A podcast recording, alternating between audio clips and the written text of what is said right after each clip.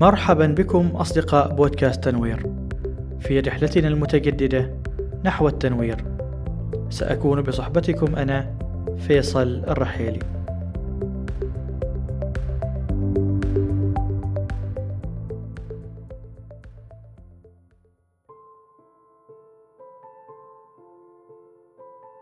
ما الفرق بين الإنسان الذي يقول بلسان حاله؟ أنا إنسان قوي. وأمتلك القوة والقدرة. أو أنا إنسان ضعيف ولا أمتلك القدرة والقوة.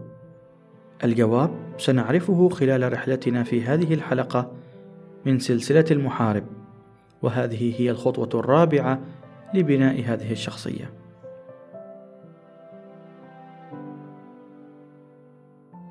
إذا سألنا موظف بعد أن قضى فترة في عمله متى شعرت بالقوة أكثر؟ هل في أول يوم عمل لك أم اليوم؟ من الطبيعي أن يجيب بأنه اليوم يشعر بأنه أكثر قوة عن أول يوم. لماذا؟ وما الفرق؟ وما الذي حدث؟ الذي حدث يا أصدقاء أنه خلال هذه الفترة امتلك مع الأيام خبرة في العمل أعطته الكثير من المهارات لكي يشعر بأنه يستطيع أن يدير وظيفته بشكل سلس. ودون الحاجة إلى سؤال من هو أعلى منه خبرة عن كل شيء. فالموظف الجديد يشعر بالخوف كثيرا ودائما من أن يفعل شيئا خاطئا يمكن أن يتسبب في طرده أو توبيخه ويبقى كثير السؤال والتردد حول كل خطوة أو قبل كل خطوة. أما الموظف القديم فيشعر بالقوة لامتلاكه ما يلزم لأداء عمله بسهولة. تستطيع الآن أن تشعر بالفرق بينهما، سواء كنت موظفا أم طالبا أم لازلت باحثا عن العمل. نتحدث عن شعور القوة والضعف. الموظف يشعر بالقوة أكثر من الباحث عن العمل في مجال الاستقلال المالي مثلا. وأحيانا الباحث عن عمل يشعر بالقوة أكثر لامتلاكه وقتا أكبر.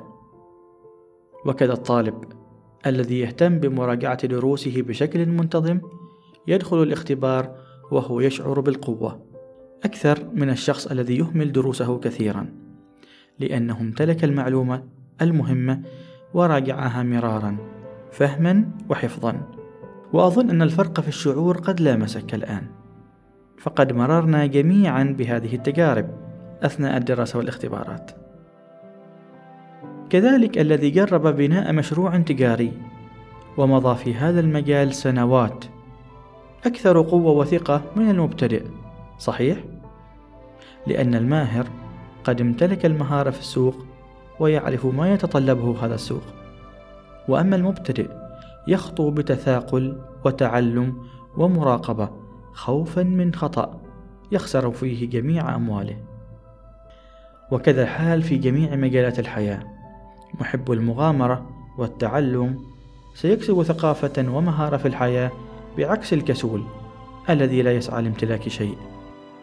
هذا الصنف الثاني الكسول يمكن أن تعتبر حياته من الدرجة الثانية للأسف. الغالب منا يقول بأنه متضايق من حاله. وأنه يشعر بالضعف وأنه يريد تحقيق شيء ما. ولكن لا يسعى ولا يبذل ولا يجازف ولا يقترب ولا يتعلم. لمحاولة امتلاك أي مهارة أو تجربة يحتاجها ليصل إلى حلمه وآماله ورسالته. فامتلاك التجربة شيء ضروري لنا جميعا لكي نشعر أننا نعيش فعلا هذه الحياة. القوي يسيطر على حياته بالشجاعة في امتلاك التجارب كما قلنا والآخر يشعر بالضعف لأنه لا يحاول الامتلاك. فحتى المحاولة والفشل هو أمر إيجابي. ويعطي الشعور بالقوة لأن هذا الشخص تعلم بأن الطريقة التي سلكها تؤدي إلى الفشل ويستطيع تجنبها لاحقا نحو النجاح. ومع هذا هناك سؤال مهم. هل يمكن أن تسبب الثقافة التي نعيشها في المجتمع غيبوبة؟ بمعنى أنها تسلبنا القوة وتشعرنا بالضعف؟ نعم للأسف هذا ممكن بل هو واقع كثيرا. فالكثير من مسائل العادات والتقاليد وقضايا الشرف وعلاقة الرجل بزوجته أو الأب بولده أو الأم بولدها وكيف يكون الزوج جيدا في نظر الناس وكيف يكون الأب جيدا أو الأم جيدة. هي معلومات تسربت إلينا كمعتقدات ورسائل علينا اتباعها حرفيا. وإلا فسنكون سيئين في نظر المجتمع. لكن ما الذي يفعله المحارب حول هذا الأمر؟ المحارب يسعى للقوة من خلال سعيه لامتلاك تجاربه الخاصة. والتي تتلائم مع شخصيته المتكاملة ووعيه للوحه الكبيرة ووعيه لرقصة الحياة فهو يسمع آراء المجتمع ورسائلهم واعتقاداتهم ولكنه يقوم بتنقيتها وتطويرها وتصحيحها باستمرار. لتكون متناسقة مع ما يوائم اللوحة الكبيرة اليوم والتي تناسب عصرنا هذا. وهذا هو دليل الحضور المستمر. بعكس الإنسان الذي يكون في غيبوبة ولا يدرك ذلك. فهو يأخذ بالسائد كما هو ويقوم بتبني كل رسالة تصله كما هي. وقد يتسبب من خلالها بمشكلات نفسية لمن حوله. فالزوج لازم كلمته ما تنزل الأرض. وعيب يشارك في أعمال البيت. وهذا للأسف كلام سمعناه من شباب بيننا اليوم. فلا هم بهذا متبعون لسنة النبي صلى الله عليه وسلم ولا لسنة الحياة الطيبة اليوم. ولكن البشرى أن هناك الحمد لله وعي يرتفع باستمرار حول هذا الأمر. عدم اتخاذ ما يصلنا من المجتمع كما هو مع ضرورة تنقيحه وتصحيحه. وكذلك هناك من يرى أن تربية الأبناء اليوم هي بالضرب وكثرة التقييد. بدل أن يتعلموا كيف يكونون أصدقاء لأبنائهم دون إخلال لمكانة الأب والأم. هؤلاء هم المغيبون من يأخذون بما هو سائد دون فحصه أو تمحيصه أو تصحيحه أو تطويره. ويناسبهم مثل يقول مات في السادسة عشر من عمره وتم دفنه في الستين. أي أنه غاب عن الوعي في سن السادسة عشرة حتى فارقته روحه في سن الستين غاب عن الوعي مبكرا وسلم حياته لغيره. فهل تريد عزيزي وصديقي المستمع أن تكون من هذا الصنف؟ لا أظن ذلك. إذا حافظ على حضور الوعي المستمر وكن يقظا. وانتبه لكي لا يكون الخوف هو مصدر القوة لديك. وهذه مسألة مهمة جدا. لا تجعل من صورتك أمام الناس وخوفك من أن يتم انتقادك هو مصدر القوة لديك. فتمارس العنف لكي لا يقال عنك ضعيف فقط أو أنك مهزوز الشخصية. بالتالي تمارس العنف مع من هم حولك من الزوجة أو الأبناء مثلا أو حتى موظفيك. لو كنت مديرا أو صاحب مؤسسة أو حتى المعلم مع طلابه كذلك. عشان الناس يقولوا ما شاء الله هذا إنسان شخصيته قوية وصاحب هيبة. لا فالخوف بهذه الطريقة هو وعي ضعيف وكوارثه سلبياته أكثر من إيجابياته. أنت ممكن تنقض صورتك أمام الناس لفترة بسيطة بهذه الطريقة. ولكنك ستخسر من حولك بالتأكيد ثقتهم ومحبتهم واحترامهم. فماذا ستفيدك حينها صورتك عند الناس عندما تقع في مأزق آخر؟ وينعتوك بالفاشل الذي لا يعرف أصول التربية مثلا أو الإدارة. فلا أنت نجحت في إرضائهم ولا نجحت في المحافظة على المقربين منك. احذر فالخوف وعي ضعيف. فكما رأيت خوفك هذا قد تحول إلى تخويف للآخر. تشربت الخوف ثم بثثته لمن حولك للأسف. يقول البعض قد يستخدم التخويف كثيرا كأسلوب لضبط السلوكيات. ولكن هل يمكن أن نحقق الانضباط بدون تخويف؟ نعم. نعم هذا ممكن. من خلال الاحترام المتبادل بناء قيمة الاحترام في داخل الإنسان مهمة جدا تخيل أنك تمشي في الشارع ثم وجدت قطعة خبز في الأرض هل تستطيع أن تتخيل أنك تدوس هذه النعمة بقدميك؟ غالبا كلنا يستحي من أن يدوس النعمة صحيح؟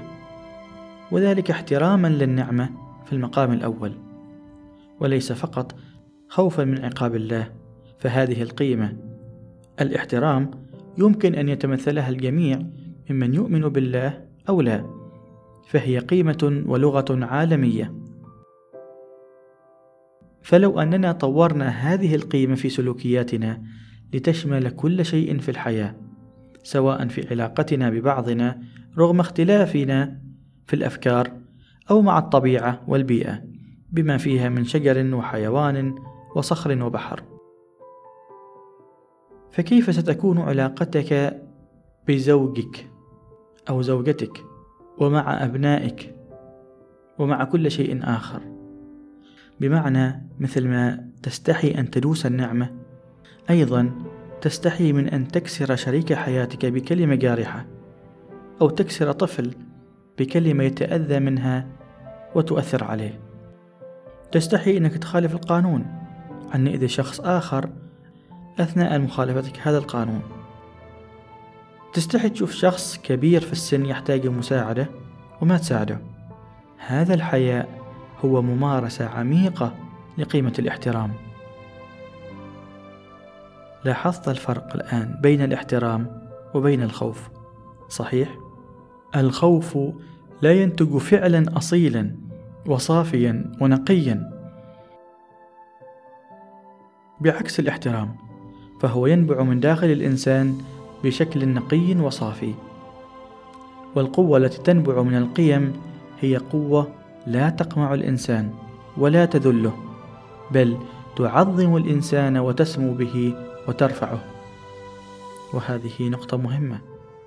القوة التي تنبع من القيم هي قوة لا تقمع الإنسان ولا تذله بل تعظم الإنسان وتسمو به وترفعه لأنها قوة نابعة من القيم. لذلك نرى أن المحارب نذر نفسه من أجل المستقبل. يريد أن يبني الإنسان على أساس القيم. قوته ليست نابعة من الخوف إنما من المستقبل الذي يراه ويؤمن به ويسعى إليه. والقوة المؤثرة المعدية هي المتعلقة بذاتك الداخلية. كيف هو شكلها؟ فالناس ثلاث أصناف حول القوة. تعالوا نتعرف عليهم. فقد تكون شخصية الإنسان مسحوقة ومقموعة تماما ويتبين هذا من موافقته وجهات نظر الآخرين بدون تفكير. هذا الإنسان الذي نسميه في غيبوبة. وقد تكون شخصية الإنسان مليئة بالكبر وقامعة للآخرين فهو الصح والحق والمطلق ورأيه هو السديد فقط. هذا إنسان مغرور. وقد تكون شخصية الإنسان تعبر عن وجودها بشكل يوحي للآخرين أنهم أصحاب رؤية وقيم وكبرياء. ووجهات نظر تستحق الاحترام. هذه هي شخصية المحارب. قوي لأنه لا يقبل كل شيء ومتكامل الشخصية لأنه يحترم رأيه ورأي الآخرين.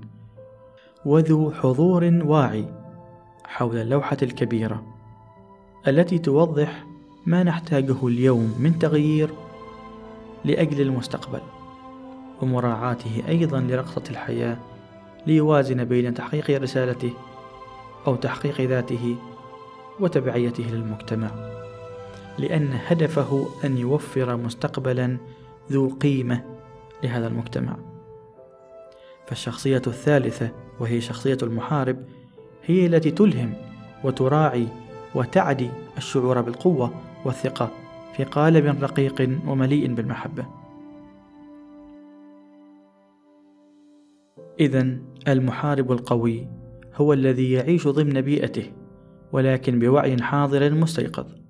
فهو يريد أن يمتلك تجاربه الخاصة حول ما يؤمن به ليحقق رسالته والمستقبل الذي نذر نفسه له مصطحبا معه قوة معدية للآخرين.